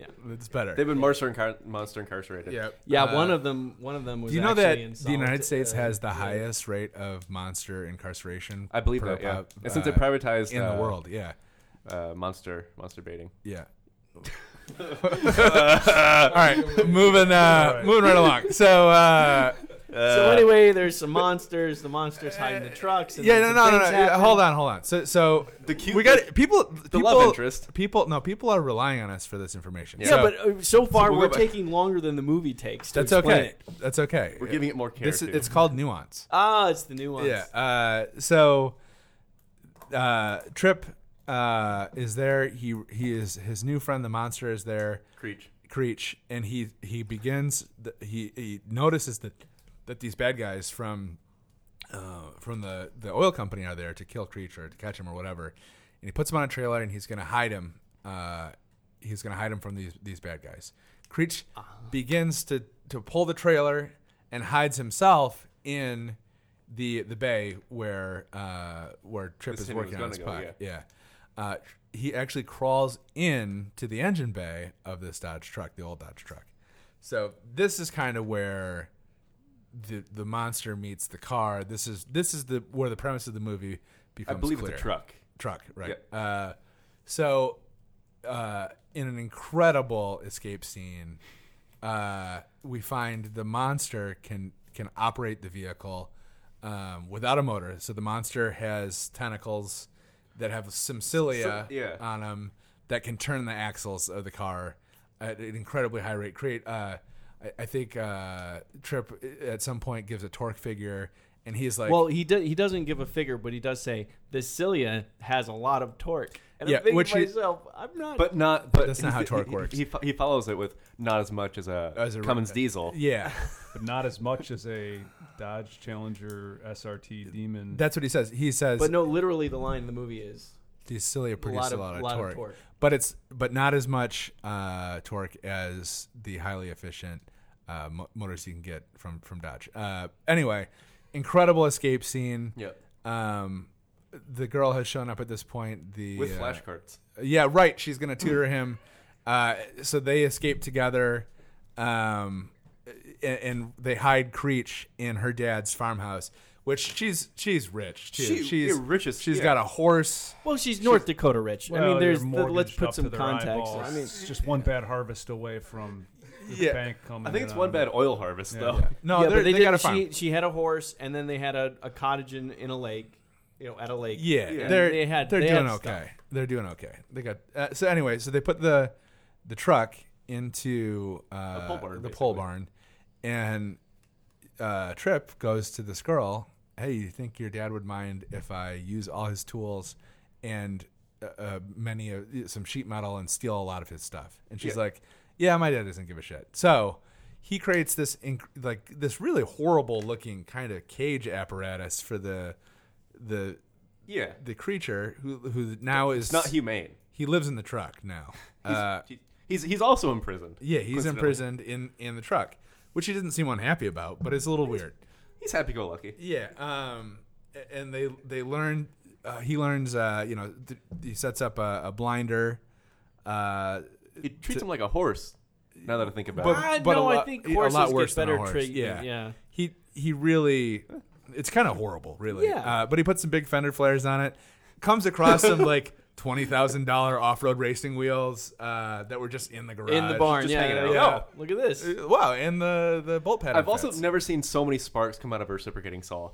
R- good point there. Uh, obviously, uh, we we noticed that too. Um, but um, builds this monster truck, uh, starts driving it around with Creech as the the engine, essentially.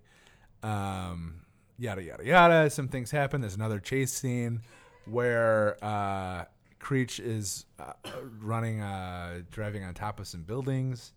Uh, But no, that's where the monster trucks happens because there's a kid. Uh, hold on, no, no, no. Before that, when they're when they're resting after building out, Yeah.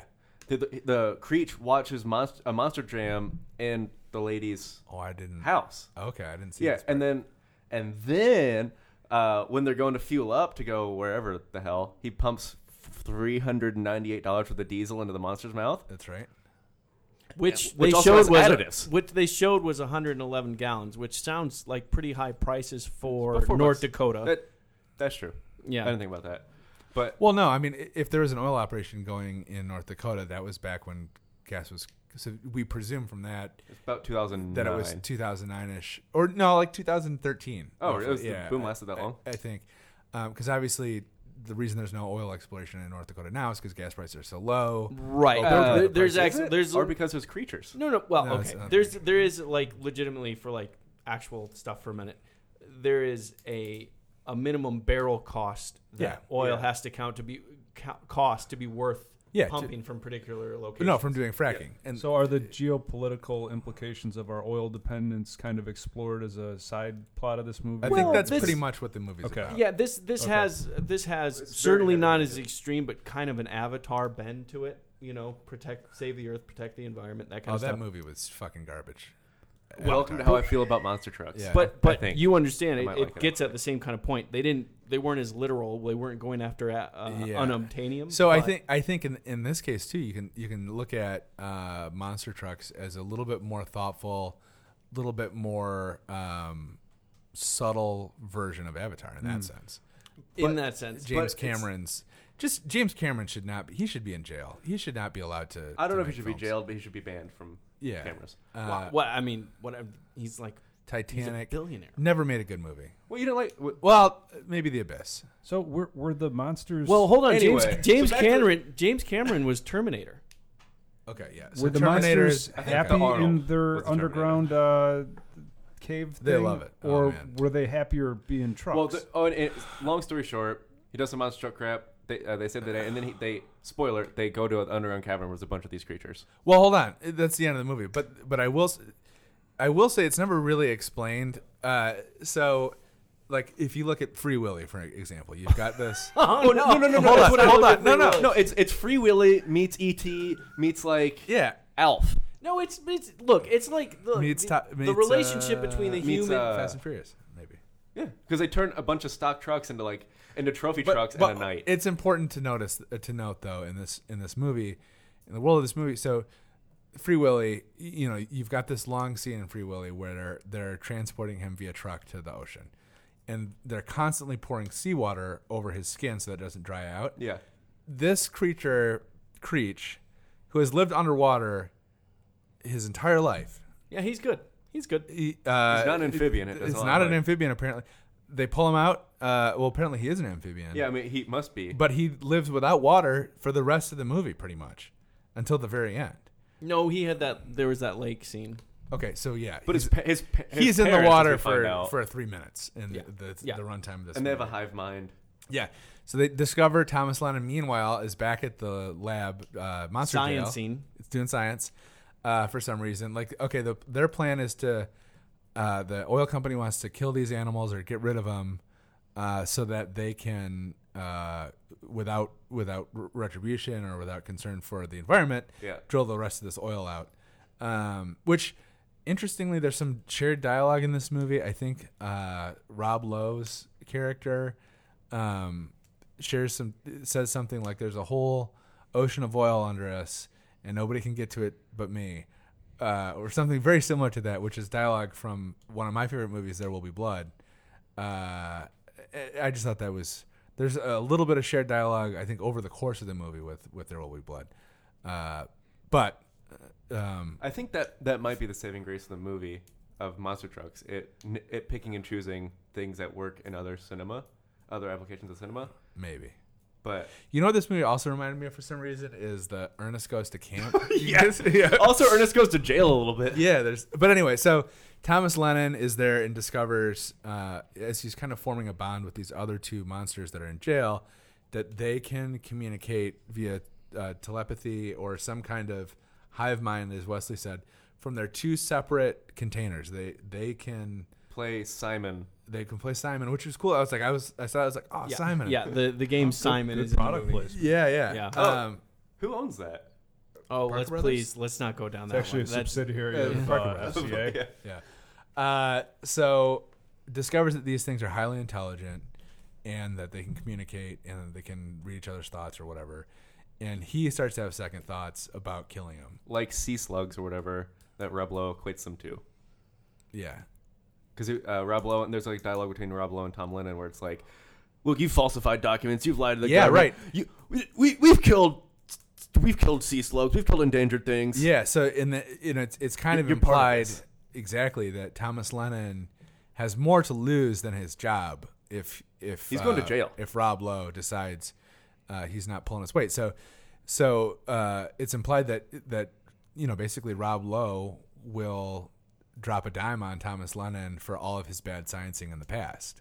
Um, so he's he's conflicted, Yeah. uh, and and that part. Uh, uh, so uh, anyway, so we have uh, a number of chase scenes. Uh, some other stuff happens um, that I don't really remember at all. Um, it's discovered uh, the uh, the love interest discovers that Trip in the in the co- in the process of building his monster truck is actually a very intelligent guy uh, who who really has you know lacked focus because of his his kind of negative home uh, his home situation which, Which yeah, we we meet the dad who sucks. yeah he's bad oh, the dad's on, on so many levels. The dad's lame. He he also adds nothing to the plot of the movie. He adds nothing to the plot of the movie. The acting is poor, and who plays the dad because it's it's, an, it's a guy I've seen before I think oh Frank Whaley who again is one of those guys who you'll probably recognize his face but you don't um, necessarily you know yeah, remember It was exactly. another,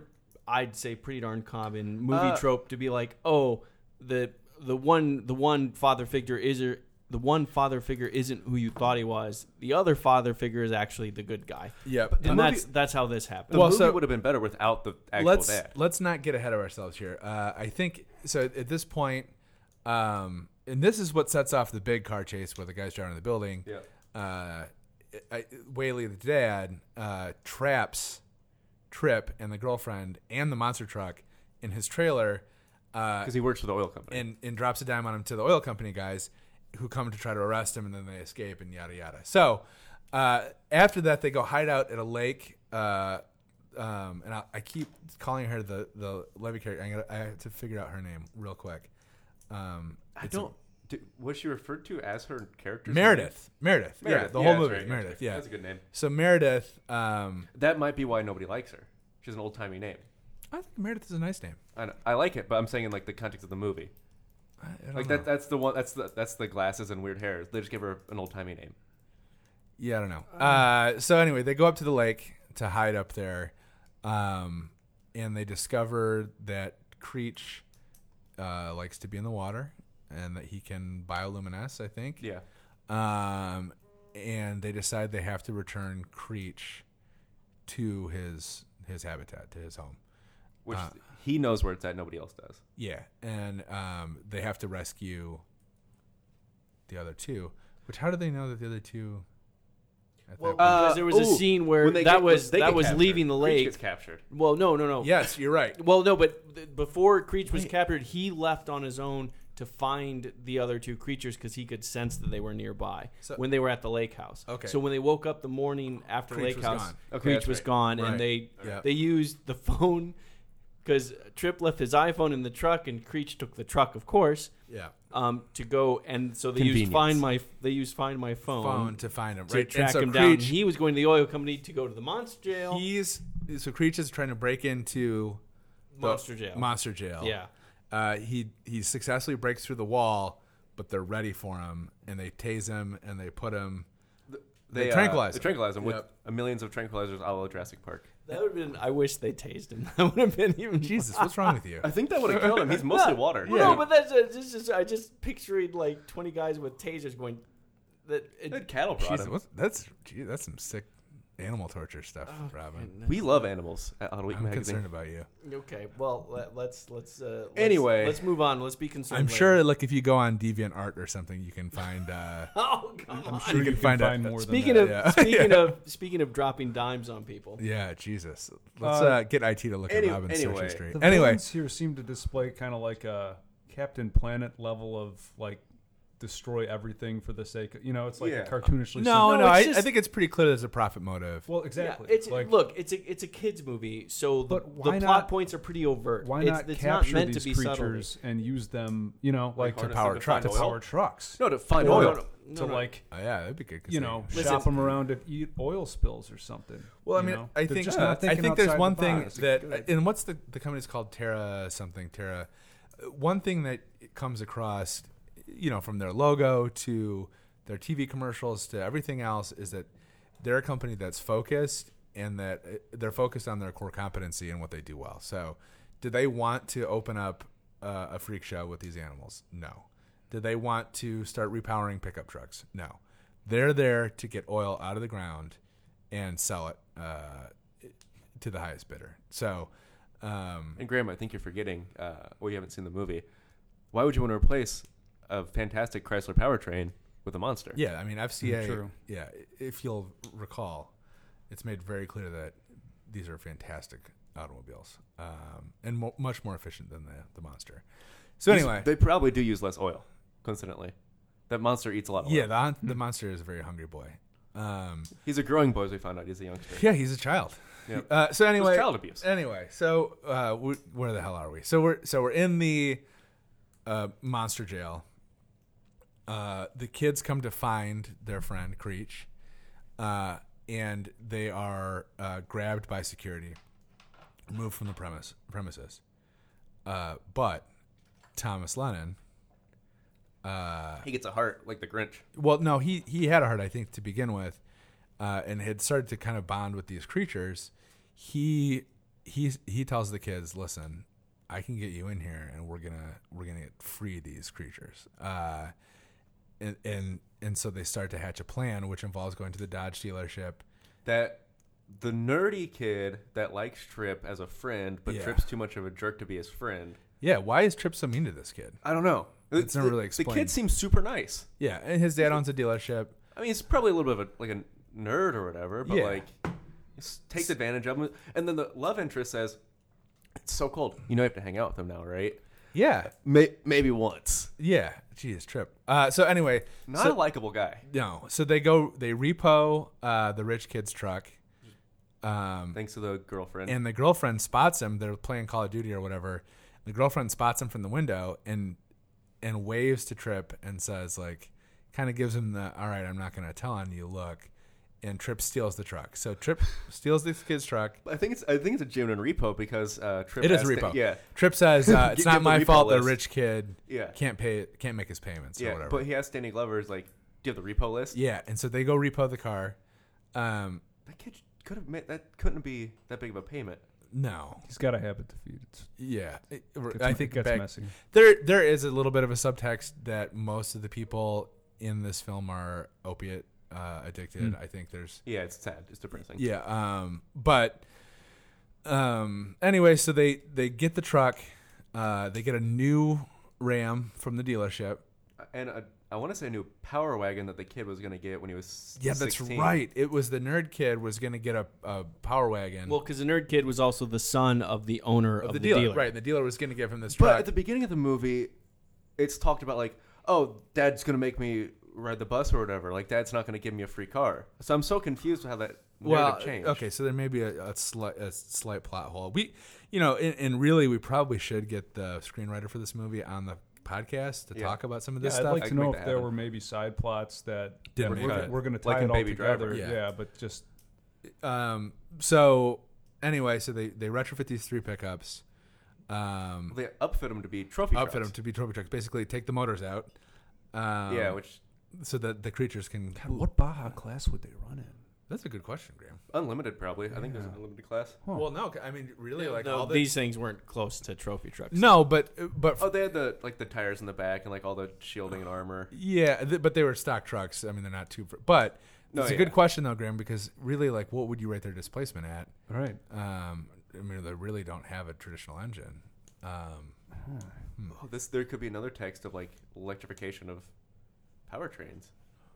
You know, you're, you're Anyway, mentioning this, and uh, we're discussing the Ram versus the monster. There is there is a scene in the movie that puts Ram power. Oh, against that's true. Monster And let's power. not get too far ahead. I mean, I, I don't think. We, I think probably the listeners at this point are are appreciating the level of detail. I, I, Uh, Graham, are, are you are you in, are you interested in seeing this movie? I'm I'm thinking I should wait till the director's cut, Cut. comes You, out. you Like really the, want uh, to see the complete pure. edition. It's a lot like Blade Runner, where it's like, okay, the Yeah. We see where you were going, but we want to see the full vision. yeah, exactly. What's yeah, what's the vision? Um, We saw we saw the theatrical cut. Now we want to see what the director wanted. Yeah, exactly. A- And really, you know, who knows? Uh, who knows what was cut? You know, who knows what? You know, did they get deeper into the opiate thing?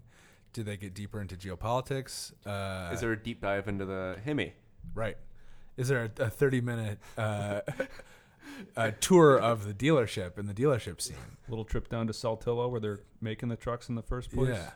A factory tour, yeah. Yeah. Uh, Yeah. So anyway, uh, so they uh, Thomas Lennon uh, takes a big rig, drives the uh, the Monst- the- monsters, the, all the three all, monsters. all three. And that it were shows he captured. can't drive a big Treason. rig though. but he so he gets in and grinds the gears a little bit, and he gets to the dealership and he's Backs it up like perfectly. backs backs it up into uh, inside the inside the Yeah. dealership. Incredible. and doesn't kill anybody on his way to the dealership. and then says, "It's my first time driving a stick shift." Woo, like that, which I think was a good little, you know, it was nice to see. Uh, He showed excitement. He About enjoyed the driving it. experience. Yeah. Yeah, Car culture there is is a lot of stick recommends shift it talk, highly. though in Yeah. this movie, which Yeah. is weird. yeah, except yeah, because none of the vehicles Have a conceivably stick. have a They don't- stick. They don't have a transmission. Yeah, um, I guess his old Dodge would have a could have possibly had a stick. But the monster. fi- No, the re- new yeah, replaced right, the powertrain. Yeah, right. So there was no transmission at all. Anyway, uh, so they set out to free the monsters. and prevent the poisoning, which I don't know how they found out about. So somehow, so that when the guys at the oil, uh, Thomas Lennon knows. So when the Oh, okay. guys at the uh, oil company find out that the monsters are gone, they decide they're going to pump poison down into the well, into the to the hole, the shaft to kill all Any the creatures that living- are down there. yeah, Um, so they are in a race against time, being followed by the security guys uh, from the oil company. Um, they eh, go through a, a, a switchback situation to try to get up this mountain, and then go through a, a pass. It's kind of like that scene in Mad Max Fury Road. a little bit. Yeah, One of the all-time great car movies.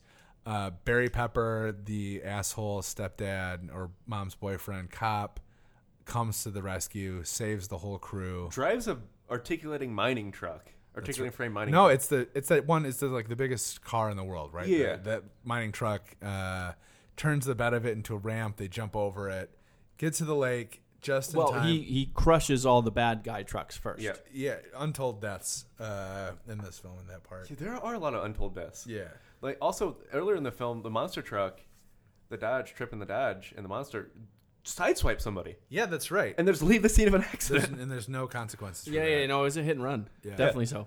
Uh, could have killed someone. Definitely injured, Yeah, um, but emotional otherwise. Well, at, at a minimum, she was annoyed. yeah, her car was ruined. Yeah, definitely so. Uh, And that car was not in, like Tripp's car was not insured. No, abs- it was not even. reg- I mean, it was not even running or registered. So, Yeah. uh, anyway, so they get to the mountaintop, the lake, uh, the entrance to this this thing just in time to shut off the poison. I'm not going to tell you how the movie ends, uh, except to say that they save all the monsters, and there's a whole world of monsters underneath this lake, And It's they're a all happy ending. smiling and they're so happy. and they're so happy. And Trip almost drowns and doesn't. Uh, I was confused about that. And also, the poison, coincidentally, is the comically green generic poison that's a generic poison. it's a little bit like uh, Roger Rabbit, Who Framed Yeah. Roger, Roger Rabbit, if you've seen that. Uh, An actually good movie. Oh, great movie. Yeah. Uh, are there cars in that movie? Can we do a review of that? Yeah, we totally can. Uh, so, uh, Trip and Meredith end up together uh, in the end. I mean, it's high It's, school it's romance. implied, yeah. It's yeah, implied. it's who knows what's a lasting love. Um, Well, and the uh, the boyfriend of his mother and Trip now Yeah. have a much better relationship. yeah, which is, you know, honestly, that that to me is kind of the point of the movie. It's the story about um, Trip coming to love Barry Pepper as his dad. I just for me, I felt like it was just like a oh look at the it's like a, a relationship an owner has with their dog. It's just like oh look, look at this bond we have. It's adorable. Creatures are worth something, and it's like that's great for kids to learn. But Where I where I'm confused. So they have these special new species of creatures. Blah blah blah blah. There are at least three horned lizards in the site of the the oil rig area, the, the drilling site, and the EPA comes and shuts them down. Or the, the Yeah, that's right, yeah. because an endangered species. Right, because the lizards. Yeah, Uh, this is kind of a this is probably a throwaway moment in the movie. It should it should not have existed. Like that's so dumb. Like they wouldn't shut down an entire drilling operation to save. I can't imagine to Actually, save three they- lizards. They they would. They If probably you can would, prove yeah. it's a habitat. They they'll shut it down. But uh, I mean, they'll shut it down temporarily, Right. and then like uh, some money They'll, gets they'll relocate exchanged. the habitat. okay, so wait, wait, wait. Did did Rory? Did you like the movie or not? I honestly, I went into this movie and I went like, I was like, okay, this will be a fun goof movie review to do because this movie is gonna suck and it's gonna be comically bad. And honestly, like for as absurd as the premise of the movie is, which it is completely absurd, and for um, you know, for basically the response of the movie guy, which was not great. Um, Unless you count Red Box's reviews. Oh, the Red Box five out of five, baby. Uh, I wonder what Red Box reviewers would think of this podcast, but uh, I thought it was okay, you know, and I thought it was a fun. If I was like ten, which is who this movie is made for, um, that Nickelodeon audience, plus again the cast, like those are some great, you know, all time great uh, character actors and um, s- uh, comic actors. Uh, Thomas Lennon. Um, I you know I honestly thought it wasn't bad. Some really interesting performances from the trip and Meredith. I think we'll be seeing a lot more of that Meredith character um, in in some other not Meredith character. The actress who plays Meredith. I think she's got a future in the biz. Um, I didn't think it was bad. I So I, I thought I thought in a in a an extremely narrow context. yeah if you take that extremely narrow context that the movie was endearing you know it's like yeah okay there's there's kind of a, a story of building relationships building there wasn't bonds, as and, like, much animal torture in it as you would have preferred. that's not what i was trying to uh, s- eh. Uh-huh. aside from that the movie was you know you could Aside appreciate from the Uh, lack- Aside from the lack of torturing, you Um, could if You see appreciate the Babadook. There's a, an excellent dog death scene. All right. this Okay. is, this is this is going down a rabbit hole i don't want to go down So Uh, hold on, let, let Robin finish his thought here. So anyway, I'm the movie.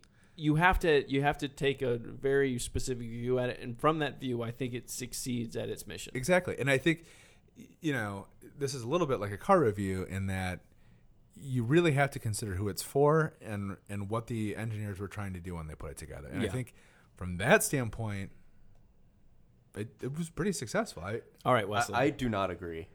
um, I hated it.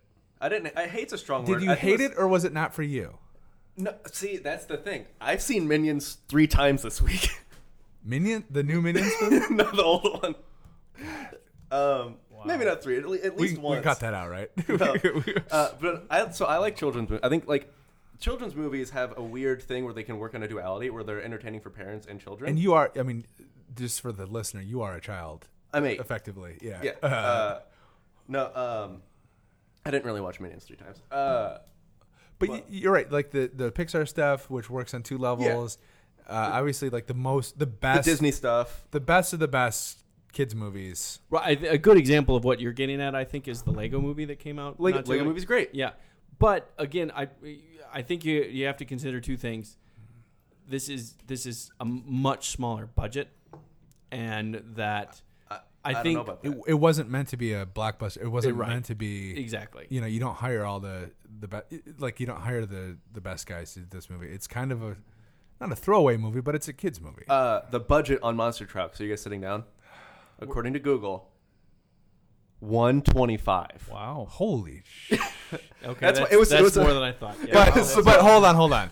Chrysler probably put at least a hundred million into it. it's mostly crap. But no. So my thing about monster trucks and why I didn't like it, um, it tried so hard to be like your ETs, your Alfs, your like f- your free wheelies, your feel good, like children's movies, Man and and Wonder of Nature. and, and your Captain Planets, your uh, all, all these good things. But like it wasn't cohesive. It didn't deliver. I mean, I just went through the whole plot. It's pretty cohesive. I mean, true, there not many plot It's holes, like- more cohesive than a number of Hollywood big budget blockbusters. Anything Michael Bay's ever made. I agree. Okay. but it's just there's not enough there's not enough monster trucks like i would if you give me give me 30 minutes of monster trucks But see, that's that's I think that's the that's the problem. If if you come at it from a car enthusiast point of view, the movie's an instant lie. well even because even from a it- kid's point of view no, kids because uh, love monster trucks but Yeah, but they get all the the truckiness. yeah, I mean, it's ooh also truck uh, jumping over things. how to train a dragon the monster's face looks like the how to train a dragon's face Okay. all no- right. Nobody so saw that. I think the biggest question, really, because we have this opportunity, Graham, based on this Hol- conversation, hol- I will say though, to Wesley's point, you know, one of the great things about the new Mad Max movie and many of the other Mad Max movies, one of the great things about, um, God, I forgot uh, what movie I'm thinking of here, but when a movie is, you know, a- at least on the surface, not a car movie, uh, Cars, uh, Yeah. which is a kids movie, but they they sweat all the little details. For me as a car person, and probably for Wesley as a car person, like that scene in Fury Road where uh, the uh, what's his name is squirting uh, oh yeah methanol or whatever methanol into, the, the, in the injector head or whatever into the yeah. air scoop Uh, yeah it is like that is car guy like that is something that where it's like okay these are not props in the movie uh, we understand how this stuff works and why they're cool and this is kind of a nod to you as a car guy wa- watching this and then like pretty much everything that happens in all the car movies is, is a little bit cars movies is like that too Yeah. um, there's none of that in this movie No, Yeah, no, no, there's none of definitely that at all i mean it, it's very clear that there was not like a uh, no, no consultant right they might have gotten a lot of money from dodge but not one dodge engineer, I engineer don't. stepped in But and see, helped I it don't out. think you or I, Roy, are trying to argue that this is one of the No. greats. We're just saying, or it- even a good car movie right. We're just saying it's actually better than our extremely low expectations. Yeah. So okay, I've I've listened to you guys go on about this for At least two for- hours. for probably longer than the actual duration of the movie. Yeah. we're, At it's, this point- it's 144 yeah, we're minutes. about we're about there right Yeah. now. Uh, the thing is, there's dozens of movies that are released like this every year, uh, and the only reason that we're talking about this one, you know, kids movies that are medium they're not they're entertaining for the intended audience. The only reason we're talking about this one is because it has this premise, goofy as it is, that involves trucks. Yeah, that's cool.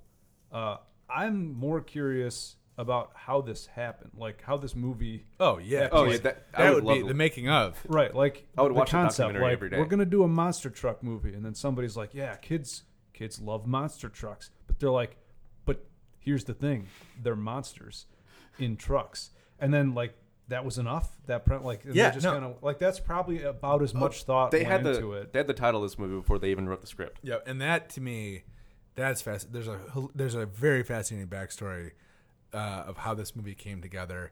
How someone greenlit it at a studio and was like, "Yeah, that's okay." Because I think I was saying a couple days ago, before when I was still intending to watch the movie, I was like, "You know, whoa, whoa! So now you're not No, intending no. to watch When it. I said I would watch it before this this Yeah. podcast, Okay. I was like, oh, I'll watch it. But I'm like, what I would really, what, what I thought would be cool is if you did like a cool, like funny, maybe a little bit more mature, like look at the world of like actual monster truck, like that, like showmanship and the competition and the drama that may or may not actually exist behind the scenes there, and blow that into a movie. Like, I think that could be funny. That'd be a great miniseries I too. mean, anybody who goes to a monster truck thing, it's packed. There's pe- people love it, and you know, it's like, is it staged? Isn't it staged? Like, you know, are they are they picking who's going to be the winner and stuff like that? Like that could be a cool movie. Also, could be called Monster Trucks. They went a completely different direction with this one, like further than you know, way outside the box. Uh, I'm not sure where it's going to sit in the the car movie canon, but it never really intended to be a car movie, like you said. Yeah. It, it just sounds like it happens to involve things that like The cars are kind of an incidental plot device. but they're like something that a 10 year old kid would like like Yeah. kids like monsters kids like trucks kids like monster trucks that's kind of all you need to know Yeah, I mean, guess. this movie was made by Nickelodeon. Like, it, Yeah, it's kind of like uh, the kids' versions of snakes on a plane. Let's just like let's take a But I, premise. and I apply I think thought it I lacks enjoyed the Snakes on a Plane. self awareness Yeah. of. It seems like there's no self awareness. There's no self-awareness. no, but I, I don't think there's really self. There's like a place for self awareness in a kids movie like this. I mean, I think E, exactly. I, you have to take the kids' movie uh, perspective and say, yeah, they just kind of said, hmm, what if we took the term monster trucks literally? And I, I have to say too, like watching this movie, there was like I paid attention to the movie the whole time and didn't get bored and didn't get up. Does Like, it pump you up and make you want to cruise in a truck off road? Hell yeah! Then yeah, it's probably pretty Hell- successful. I, Hell yeah. I think I think Rory, where where you and I don't agree, like where the severance is, or the disagreement is, you s- you told me you loved it and you said it was great. So I came in it with ac- actual expectations. Oh yeah, yeah. I think that's the Okay. that's the problem. C- You know what I mean? yeah, that's right. Um, We, we approached it from two different angles. yeah. So I came in with low expectations. in with, like, medium and it to was like, high. hey, that was pretty good. Yeah, And you came at it with like, this is Mad Max. yeah. It's better be Mad Max Yeah. meets E Okay. E.T. Well, so now Graham has to watch it, and we're gonna do another two-hour episode. Where, I'll walk you back through the plot just in case. yeah. yeah. I think, Okay, I think uh, that's enough for This is yeah, Jesus. This is a long We way. talked Thanks. about You monster are- trucks longer than If Lamar. you are still listening to this right Thanks now, for sticking around. thanks. No, we, we'll uh, Look. we'll go ahead and split this podcast into chapters. Yeah, if you are still listening to this, uh, send me an email. I'm gonna send you an Auto Week sticker or something because you are a true fan. Uh, all right, that is it for episode five, the longest episode in the history of podcasting, uh, and all gold, so none of that's getting cut out. Uh, and we will be back uh, very shortly. We're gonna get back on our regular schedule with episode six, and we will talk to you then.